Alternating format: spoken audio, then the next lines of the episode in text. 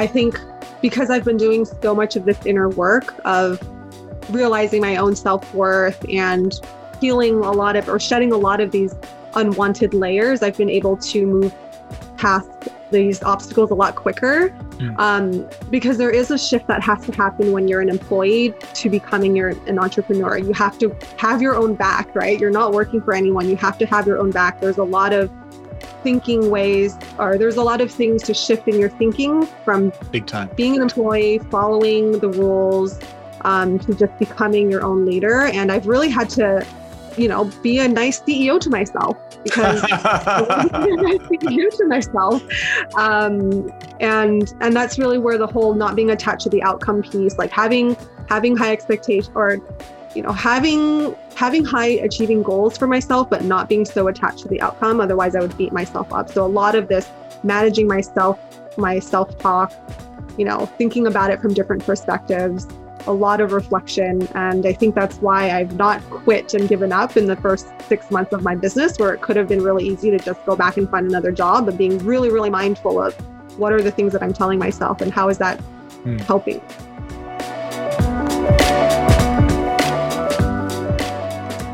Welcome to the Impact Leadership Podcast, brought to you by Cardivera, a leadership development ecosystem that helps you grow your people, grow your business, and grow your life. This is episode 76 with special guest Michelle Yu. The title is Catch This Choose to Write Your Own Story, moving from being a victim to a victor. Michelle is a former HR executive turned coach, trainer, and human capital consultant. Most importantly, she's been on her own personal journey of understanding herself, letting go of the old messages and stories, and writing her own more authentic story of who she is and what she's capable of. She's going to talk about a lot of her journey, including her journey in the corporate world as a young Asian American woman, some of the challenges she faced, and how she moved past those challenges to step into her own power. She's going to talk to you about how she felt her most powerful and did her best work when she, in her words, went rogue. Get ready to listen and learn to Michelle Yu as she shares with you the secrets to getting past the self limiting beliefs that hold you back.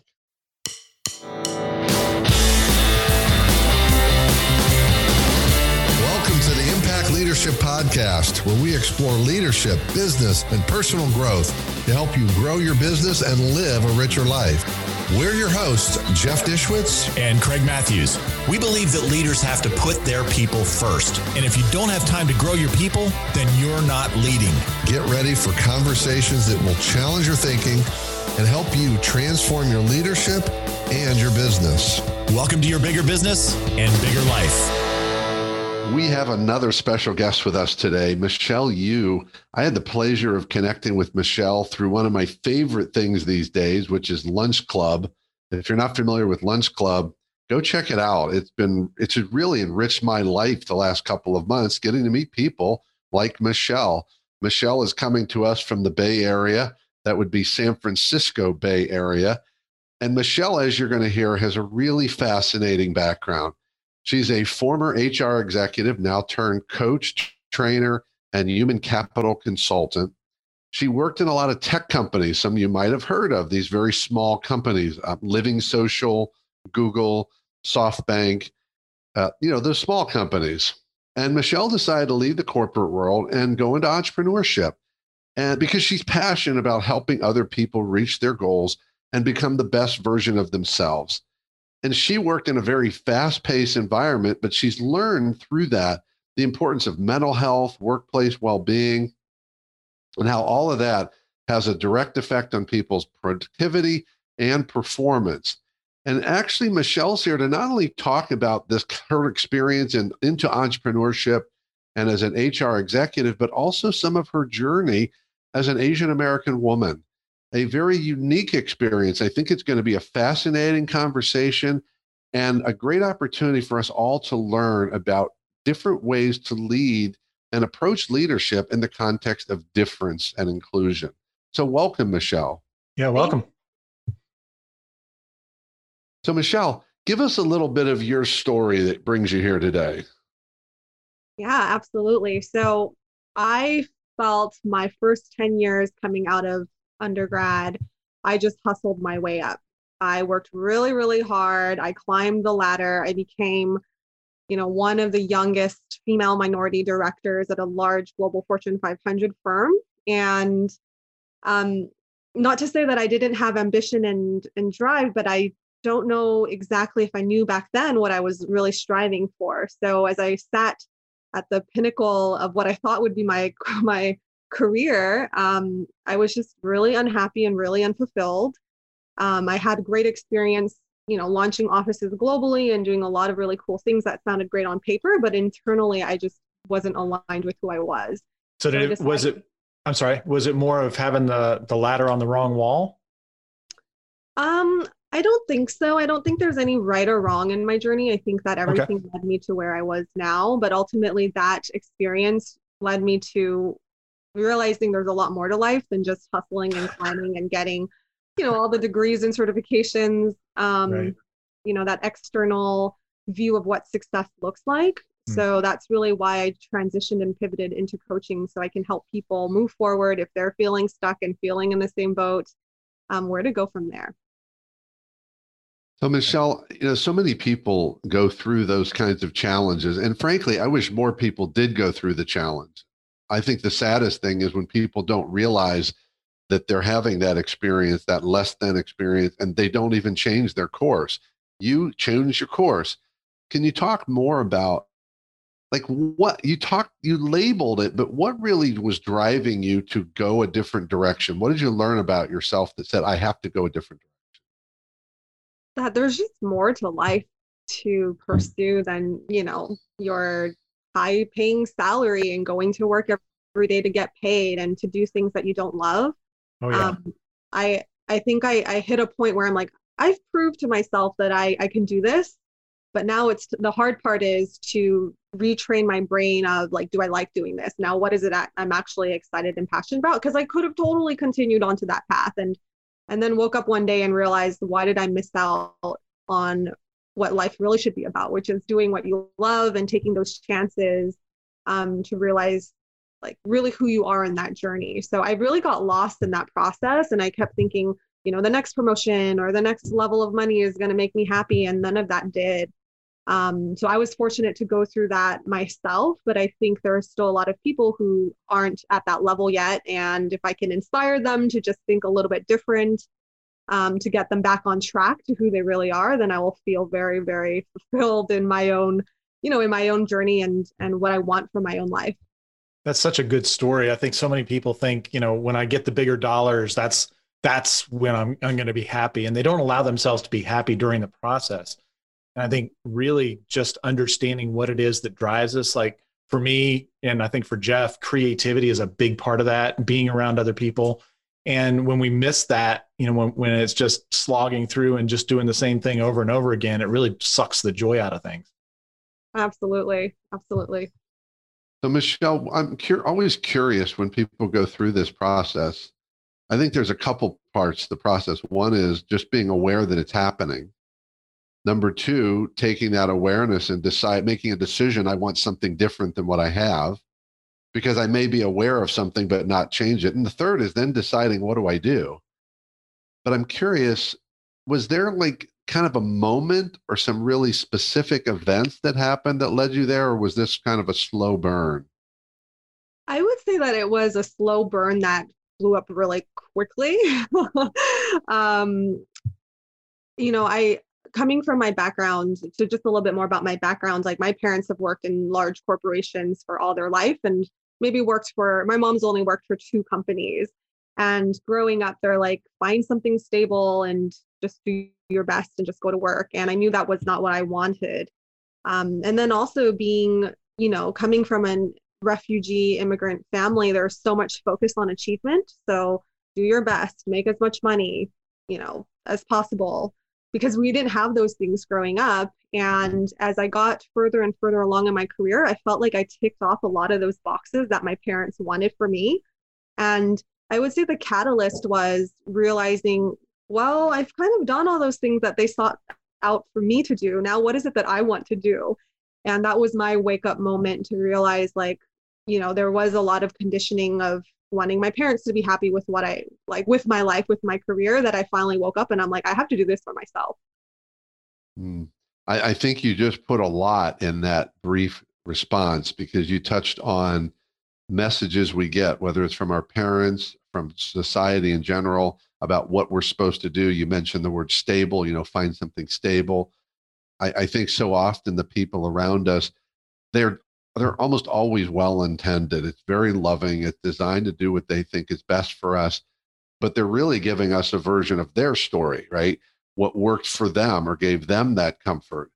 Uh, and and so I think, can you talk more about sort of the messages you got, but also the challenges of stepping away? Because when you make that decision, I know I've done it. There's this concern I'm going to let people down around me and I'm not going to be what they wanted me to be. And somehow that's really important to them and me. Yep, absolutely. For for my own journey, I definitely wrangled with that. That if I were to leave this coveted position that I was in, that there would be a huge disappointment.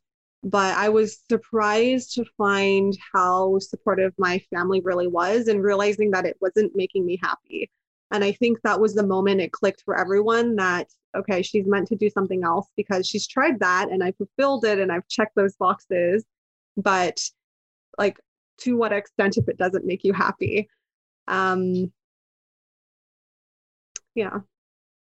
You know, it's interesting you say that. You know, parents parents are just the darndest people. They they you know they surprise us so often. I, I just recently finished reading a book called Green Lights by Matthew McConaughey. And folks, if you have not read it, I highly recommend it. It's a, a wonderful memoir, great life lessons.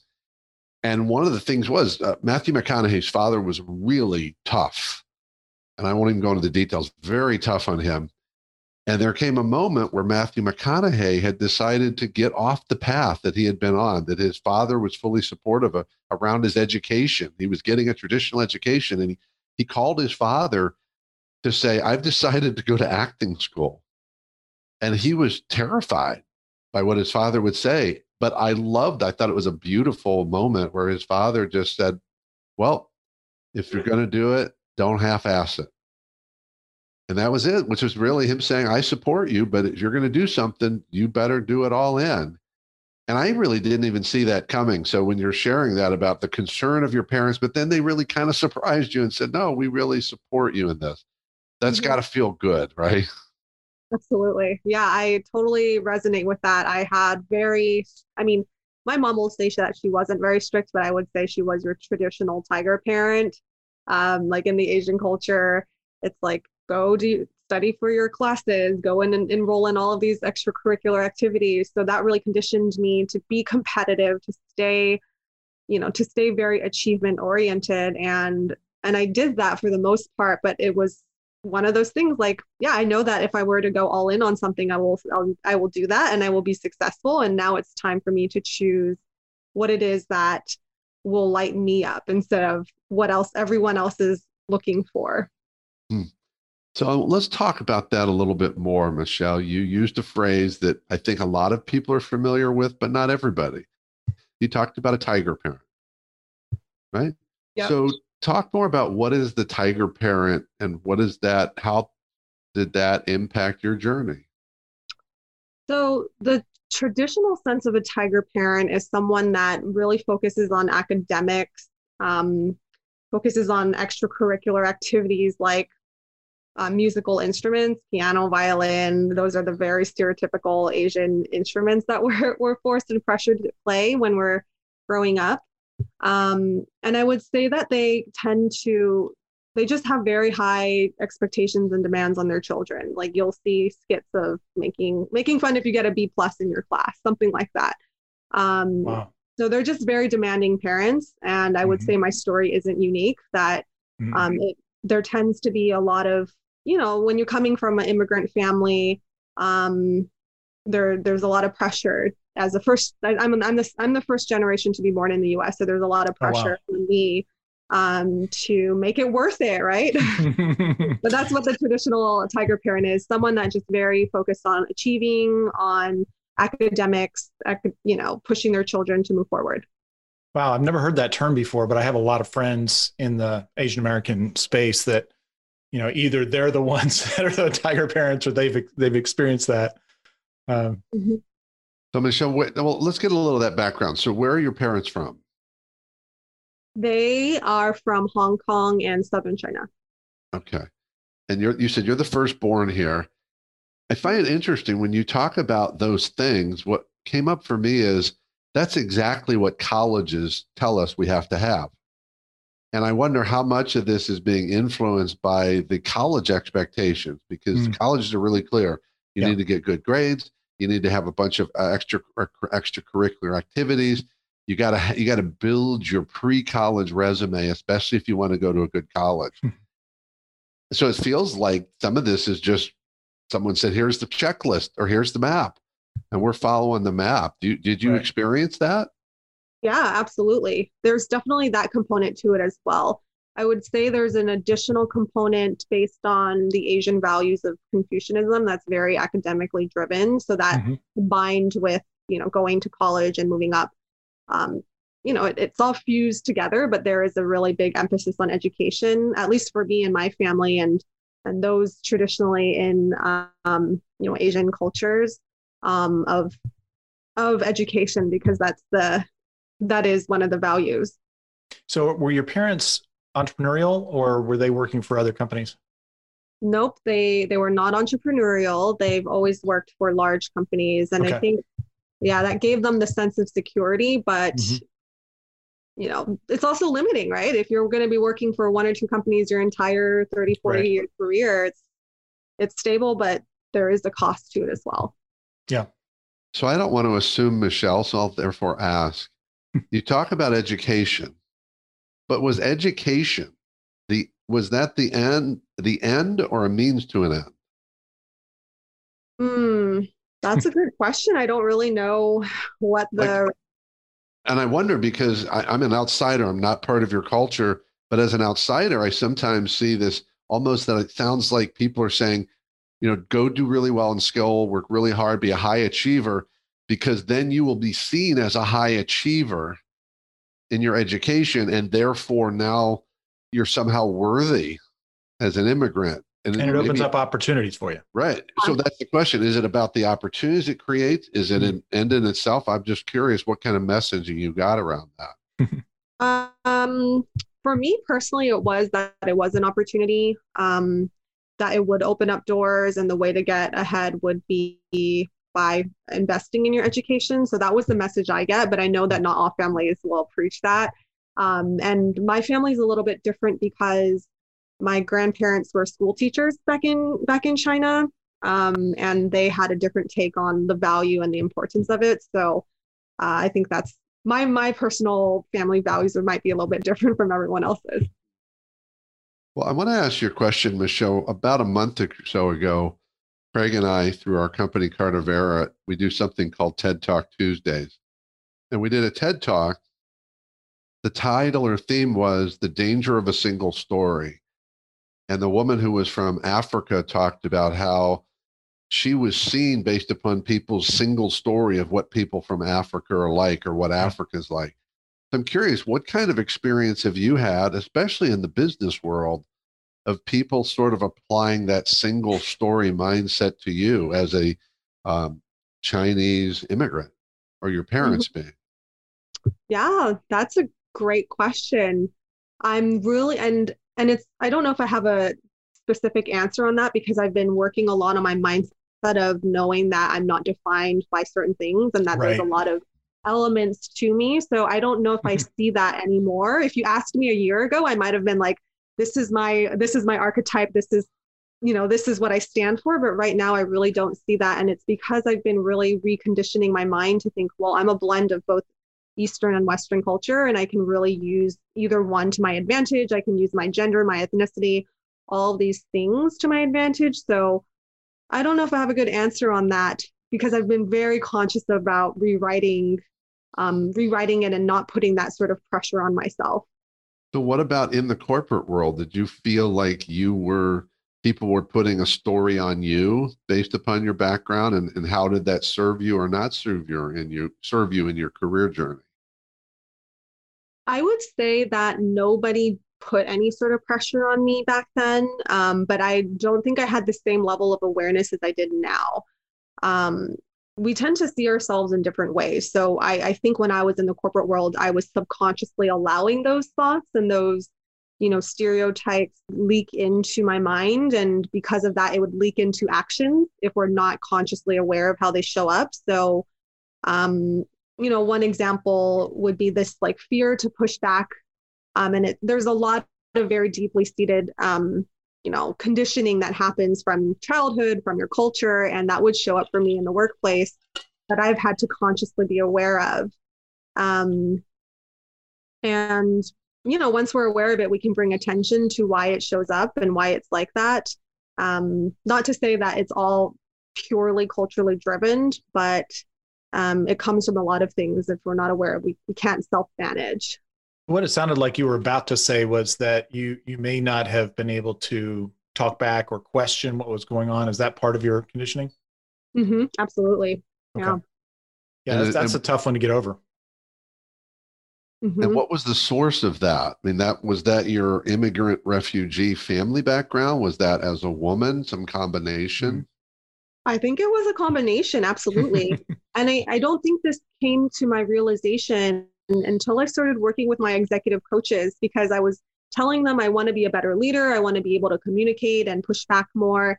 And my coaches straight up asked me that how much of this is from your upbringing and from your childhood and at, at that moment i was really taken aback like what are you talking about this is like that's that's such a crazy idea but as i do the work i realize actually there's a lot to be to be said there because subconsciously we don't realize the messages that mm. we hmm. get and i've always you know you can't build up that muscle of being able to push back right away um, it takes time to develop especially you know my entire life I've not been able to do that. So that was a really big moment for me as well.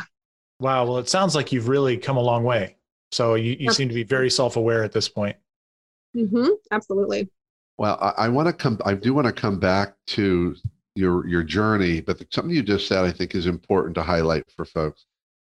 And it came up for me just the other night. I was out and I was at a wine bar having a glass of wine and ended up in a really deep conversation with the servers who brought over another server that got even deeper. We were talking about some. It was challenging me because one was had wow. educated in philosophy, and I'm like, I got I got to work here.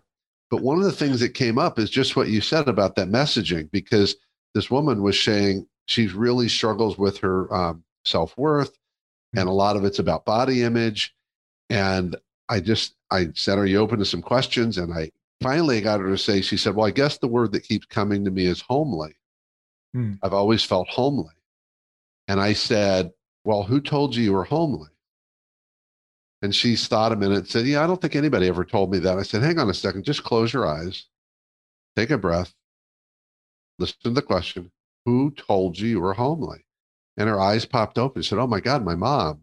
Hmm. But she said, My mom never used that word. That's why I was confused. I said, Exactly, because wow. I think you know this, Michelle. What happens is we have these experiences and these these descriptors and messages come to us but they may never have even been said which is why they're mm-hmm. hard to find mm. because no one ever said that but this experience i had caused me to take that label on and i think it sounds like that's what you're talking about yep yeah absolutely that's a really really good example of you know when when we're growing up we do hear messages all around and whether we you know have the same words or not it's that behavioral um, conditioning that we get accustomed to, right? Like for me, it was stay in your lane or don't talk back. I heard that so many times growing up. So now, of course, in the, the corporate world, don't talk back.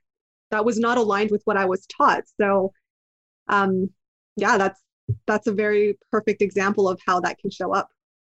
So I'm really curious. I want to go back to something you just said, Michelle. You talked about having executive coaches. Mm-hmm. And I don't know the answer. I'm just going to ask were these coaches that you engage or company company coaches that were engaged by the company for you these were coaches that i engaged so i was lucky to have a, a stipend to um, utilize for furthering my leadership. And and I got, I think it was through a referral that I heard about them, and that's how I decided to reach out. Wow. So that sounds like, you know, that's one thing that Craig and I see all the time is people are waiting for someone else to do that for them. Like they don't get a coach until someone says you need a coach, which often is when you're in trouble. There's a mm-hmm. problem. You know, we're trying to recover your career. Sounds like you were not doing that at all. You had the opportunity, the company, great company culture. It sounds like they supported you investing in yourself and you chose to go out and do that. So I applaud you for that. I think it's I think so good to change the world. Yeah, absolutely. I think it's so good to to think about instead of having somebody come into you and say, "Hey, you need a you need a coach." We should all be thinking about how can we how can we improve what we're doing, whether it's our leadership, whether it's our technical skills, our interpersonal skills, relationships. Those are the things that are going to make us more successful, you know, especially in the interpersonal side. And as we get that outside perspective, we just can't get from ourselves. It's like, you know, that person asked you the question about was this something from your upbringing? And you had no idea at that point. Mm-hmm. Yeah absolutely. And I would agree with that because I worked in human resources. So, you know, normally there's this stigma of coaching is because you're on a performance improvement plan or because some, you're not doing something well. But for me, it was this proactiveness of, okay, well, I don't want to get to that point. So I want to nip it in the bud as early as I can. But there has been this sort of stigma around coaching that I think is starting to shift now, where it's becoming more proactive as a way to get ahead as opposed to you know reactive because someone's not meeting expectations would that be called something different like performance coaching versus uh, or would performance coaching be for the remedial as well? Hmm. i don't know if they, there's a certain label to it. Um, yeah i don't know if there's a difference between the, the label but i think in general the term of okay i need coaching there there's just some stigma especially in the corporate world it's not yeah. We're starting to see a shift, I think, in that, but it was typically because there was uh, poor poor performance. Yeah, in the sports world, people would be like, "Oh, of course you need a coach," right? right. Yeah. Exactly. Mm-hmm. Well, let's. I don't want to get started on performance improvement plans. I think the whole concept is ridiculous. Like even me, because it has a horrible label, but by itself, it's not. Think about the words wait we're gonna we're gonna put together a performance improvement plan that sounds awesome i mean isn't that the goal everybody's supposed to improve their performance but it's mm-hmm. got such a stigma to it my theory is and i've in, i brought this into some company i said everybody should have a pip everybody should be on a pip including the ceo if you don't have Absolutely. a pip that's because you don't work here anymore i worked for a company like that everybody had one but then they didn't like the word. So I said, all right, let's change the word. So everybody had a leadership development plan, an LDP. All right, change the name. But everybody's supposed to be getting better at something. Isn't that the idea? You know, how does a company have constant improvement mindset or value, but only only the people who are failing have a plan? It's, mm-hmm. it's absurd to me. But Absolutely. everything, a lot of things are absurd to me. so michelle you've talked a little bit about it and i want to go deeper and see what else is here in your journey and your experience i know you've shared with me before that you feel like you had a unique experience in your corporate journey because uh, of your immigrant st- uh, status as well as a woman can you talk more about that and what that experience was like and more importantly what you learn from it and how might that apply to others yeah, definitely. There was that element of my gender, of my ethnicity. I would also throw in my age. Um, and I don't know how those all stacked with one another. I think the age component carried a lot of weight as well um, because I was one of the youngest and I was learning from people who were twice my senior, and that was quite intimidating. Um, I, I I think the biggest thing is we see ourselves in a different way than other people see us. And that's really what my executive coaches had really helped to instill within me that I probably see myself as, you know, I know what my background looks like and I know where I had to come from. But other people, when they see me, they won't see that at all. So it's being able to really self manage that image and to not feel like such an imposter when being able to present yourself outwards. I would say I struggled with that a lot. And it's probably the combination of all those three factors when I was standing, you know, with executives who were, you know, usually white male and older than me. So I'm curious about something you just said, Michelle, and I want to make sure or see what if I heard there's something I, I missed in it. You were talking about what how people saw you. Did you get a sense of how they actually saw you? Because you just said something about how they saw you was different. What can you tell mm-hmm. us more about that? Yeah, absolutely.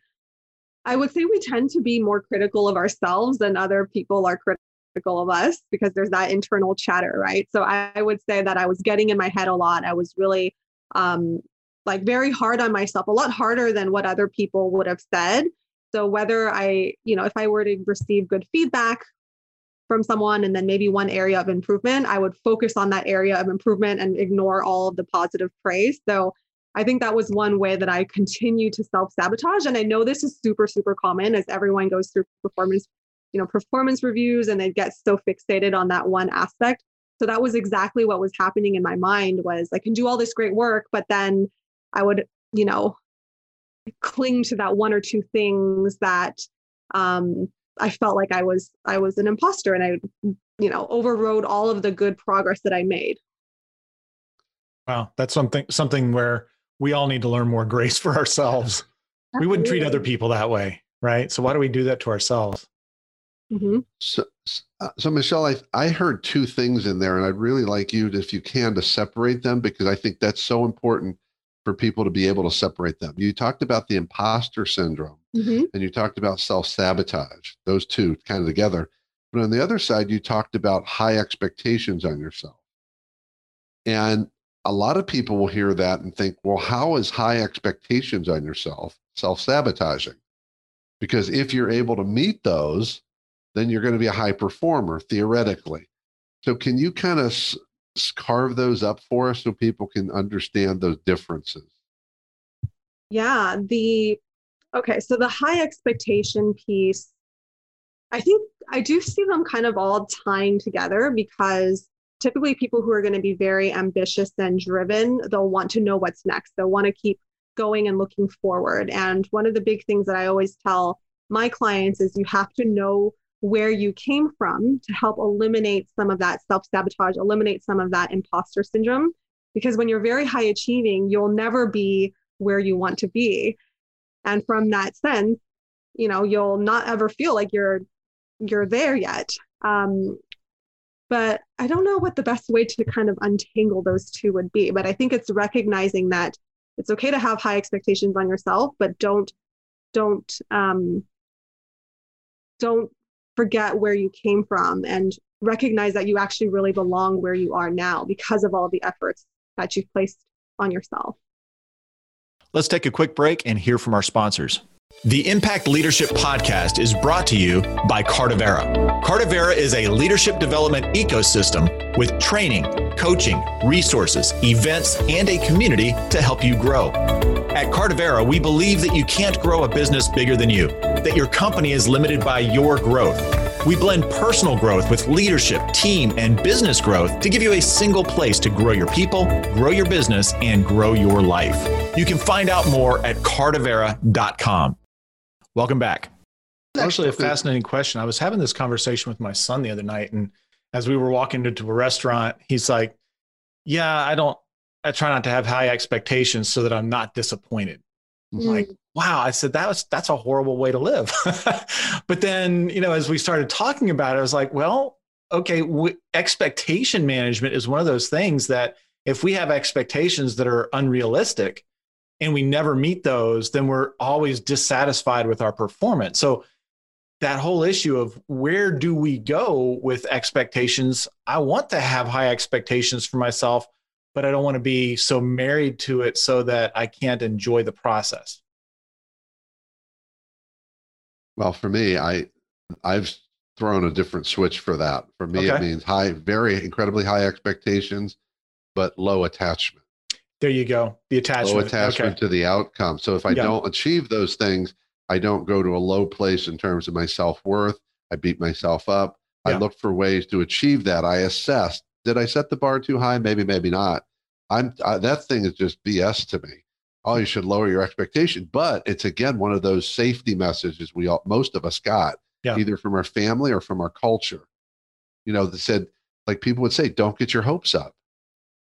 That was a really loving perspective, though. It was saying, because I don't want you to be disappointed. Yeah. No, get your hopes up, absolutely. but don't be attached to who you are based upon whether you hit that or not. That's Wow. that's how I look at it. that is so important in relationships too. I mean, it.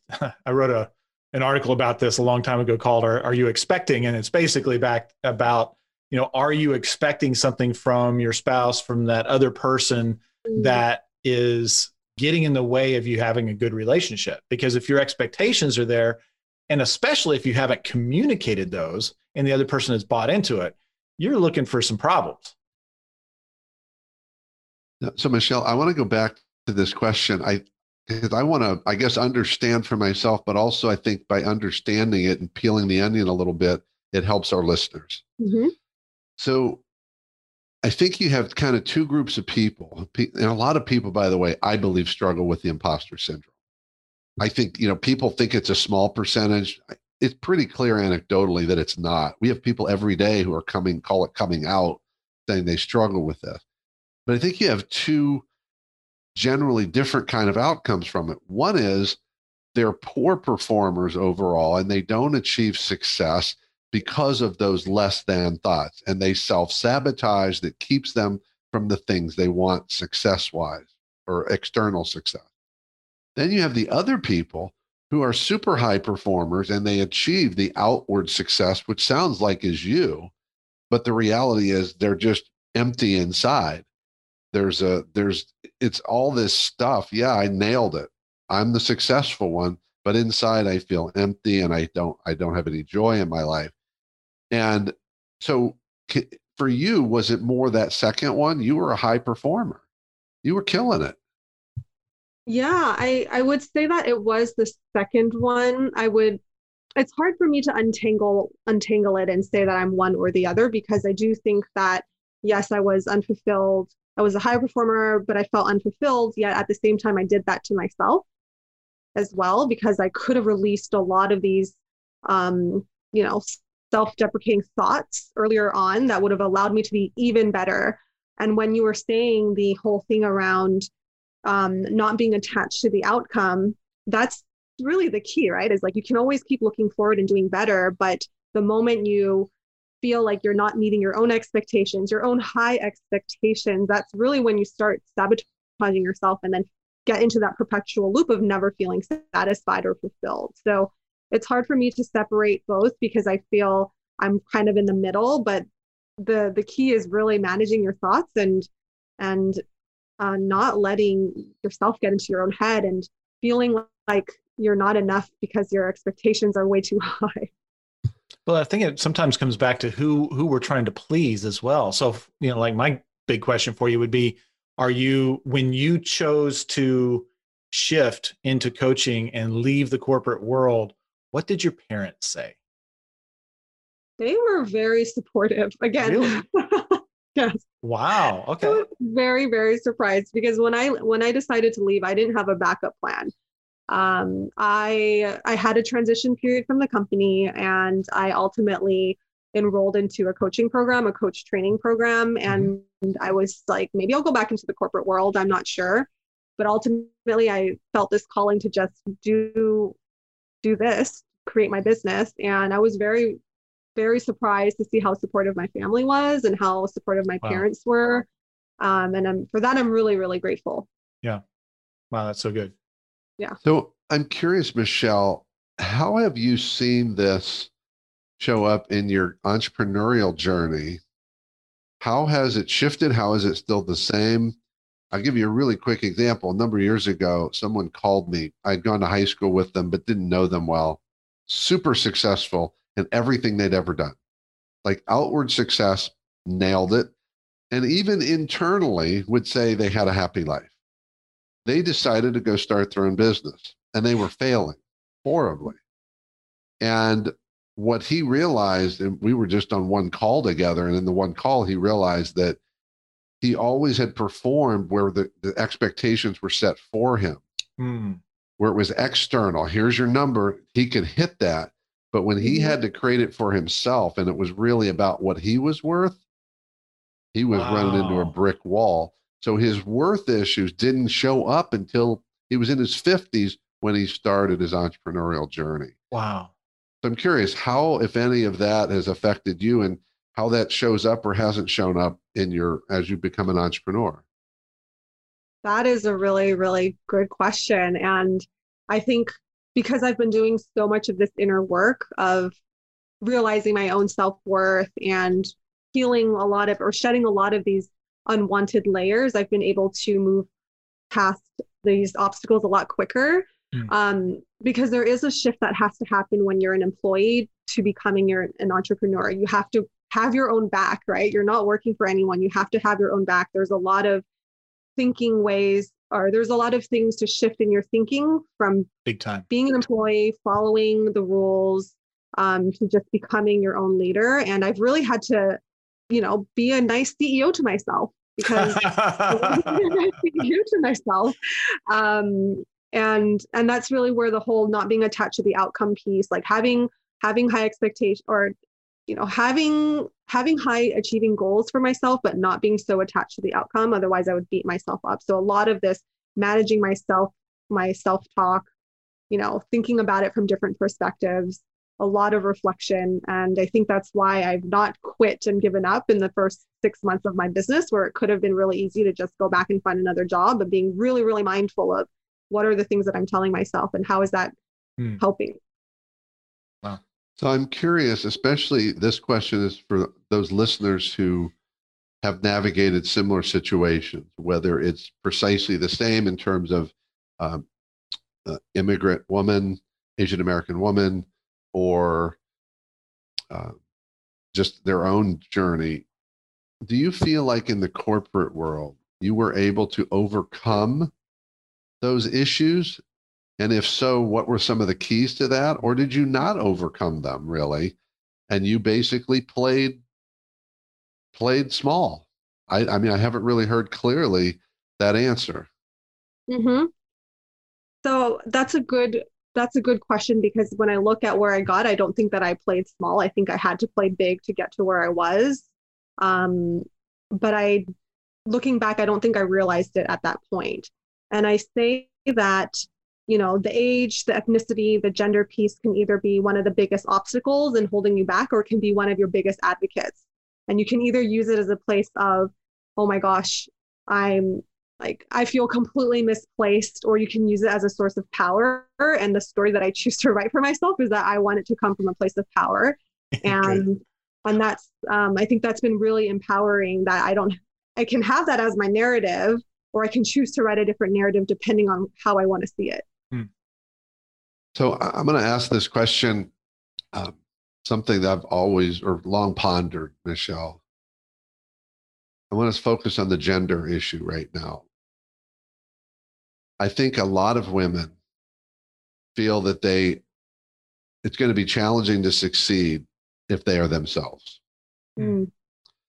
Uh, because the world is still largely it's a male dominated world. It just is. And that hasn't changed and it makes me sad, but that's still the reality. And there's a power differential and there's some some men are using it consciously some are doing it unconsciously mm-hmm. so there's i think there's this decision point that a lot of women have to make is am i going to keep doing it my way or am i going to play the game their way mm-hmm. so i can achieve within their game can you comment on how real that was for your experience and what did you do with that sort of decision point?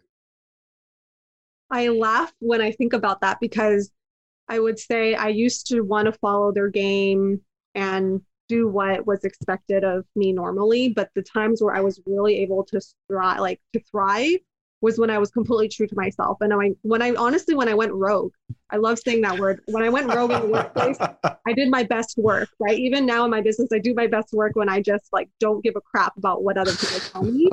and that's been really liberating for me. And I think that also gave me a lot of power. I remember my CEO, one day I just went into a meeting, I was just really frustrated with everything. And I just said, This is how we're going to do it. And they were kind of taken aback, but I hit that point of like, I've had enough of this. This is what we're going to do. And I, and I can see how that accelerated my momentum moving forward. Um, the other piece to this is you know, for for women who are kind of in between and really not sure where to go and um, feeling like this is a man's world. Uh, another thing that's been really helpful for me was like being very conscious of what I feed into my mind because there are going to be Yeah. very powerful women leaders and we tend to look at all the negatives and we, we have this confirmation bias. It's part of psychology right? When we're when we're looking for a news article that supports our view we're going to totally find it. But when we're going to look for something else that supports our view you can find it too. So Mhm. surrounding yourself with strong female leaders with people who are uplifting and inspiring is going to do so much more than focusing on all of the negative things that do not support your story so i've had to consciously really choose the things that i i want to put in my mind and be really careful of how i spend my time and my energy I just love that you have become the author of your story. So Yeah. important. So you may have answered this already, Michelle, but I want to frame it very specifically. So there are women listening. There will be women listening, and they are in different. Uh, they're in corporate roles. They're in business roles, career in their career, and some are going to be just women. Some are going to be women who have other um, potential barriers in terms of their ethnicity, all those things. What do they need to hear from you? choose to write your own story don't let any of the limiting beliefs define you you can use them as a place where you feel like you're a victim you're a victim of your race you're a victim of your ethnicity or you can use them from a place where you're a victor right it can be your leading edge it can be your differentiator but you can choose your story yeah I love good. this. Yeah, this is so good, Michelle, and and so timely. I think it is so Yes. timely right now. It's not just in the business world. I think it's going on all around us. Uh, so I really appreciate your bringing this perspective to us today. I, I want to ask this, Michelle. Is there anything in particular that you want to share with our listeners in terms of promoting something or something going on with you or your business?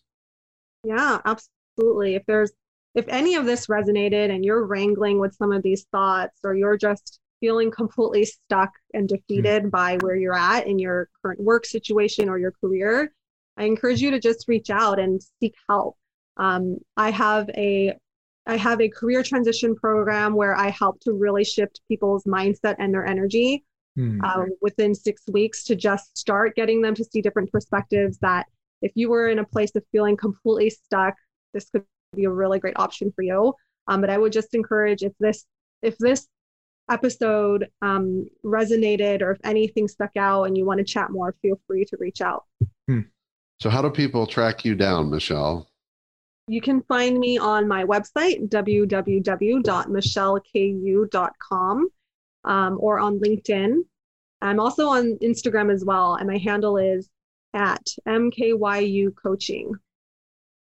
And the program you talked about, the initial, is that also, would they find that on your website?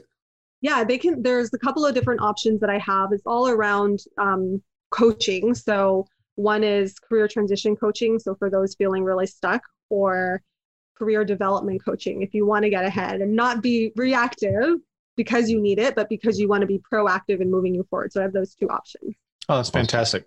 Awesome. Awesome.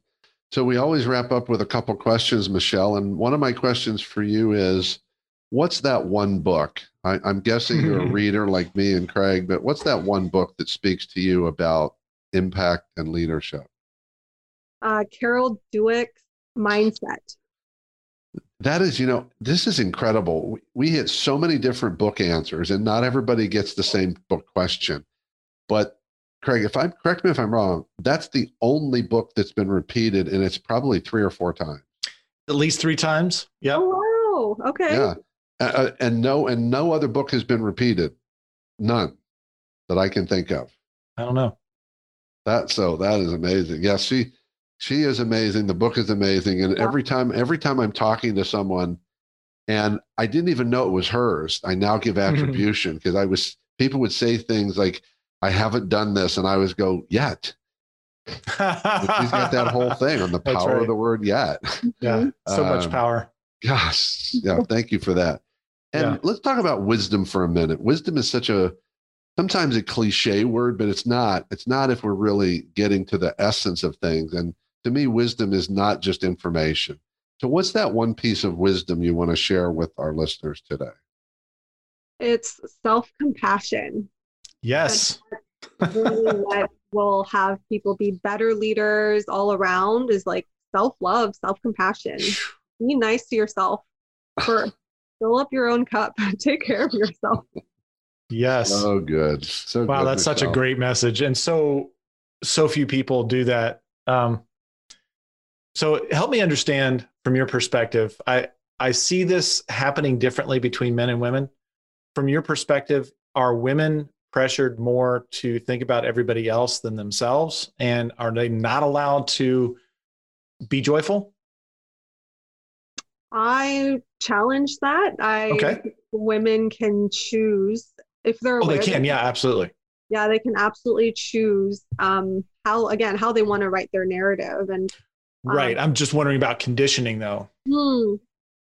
I think there is a conditioning that of feeling like you have to nurture those around you, and Yeah. that's probably a bit biological as well. But, um, you know, we're all fluid. I, I, I really Yeah. think there's this dichotomy. Like we don't. It doesn't have to be black or white. You can choose to focus on yourself and focus on your career and ignore everything else, or you can choose to go a different route. And Yeah. there's no right or wrong answer.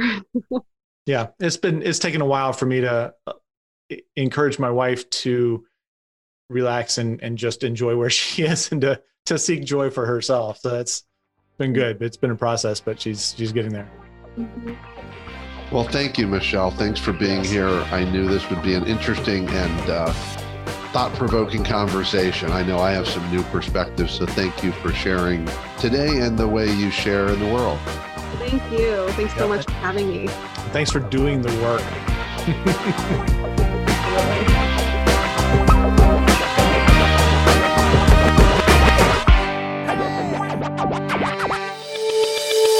If you like this podcast, you'll love the Cardivera Tribe. The Cardivera Tribe is a community of growth committed leaders who want to connect, engage, and grow themselves, their people, and their businesses. Cardivera is a leadership development ecosystem with training, coaching, assessments, and events to challenge you and help you grow. And the Cardivera Tribe is a membership like none other. You'll get live access to Craig and Jeff where you can ask questions, as well as masterminds where you can get answers from other leaders who've already solved your greatest challenges. You'll have access to additional interviews and a variety of courses, tools, and resources to help you achieve your biggest goals. We have monthly game days where we have challenges and competitive games to help you grow your leadership capabilities. And you'll get a personal growth Sherpa who will guide you to help you reach your growth goals. To find out more, go to cardivera.com. That's C A R D I V E R A.com. See you on the inside. Do you love news about LinkedIn, Indeed, Google, and just about every other recruitment tech company out there? Hell yeah. I'm Chad. I'm Cheese. We're the Chad and Cheese Podcast, All the latest recruiting news and insights are on our show. dripping in snark and attitude. Subscribe today wherever you listen to your podcasts. We out.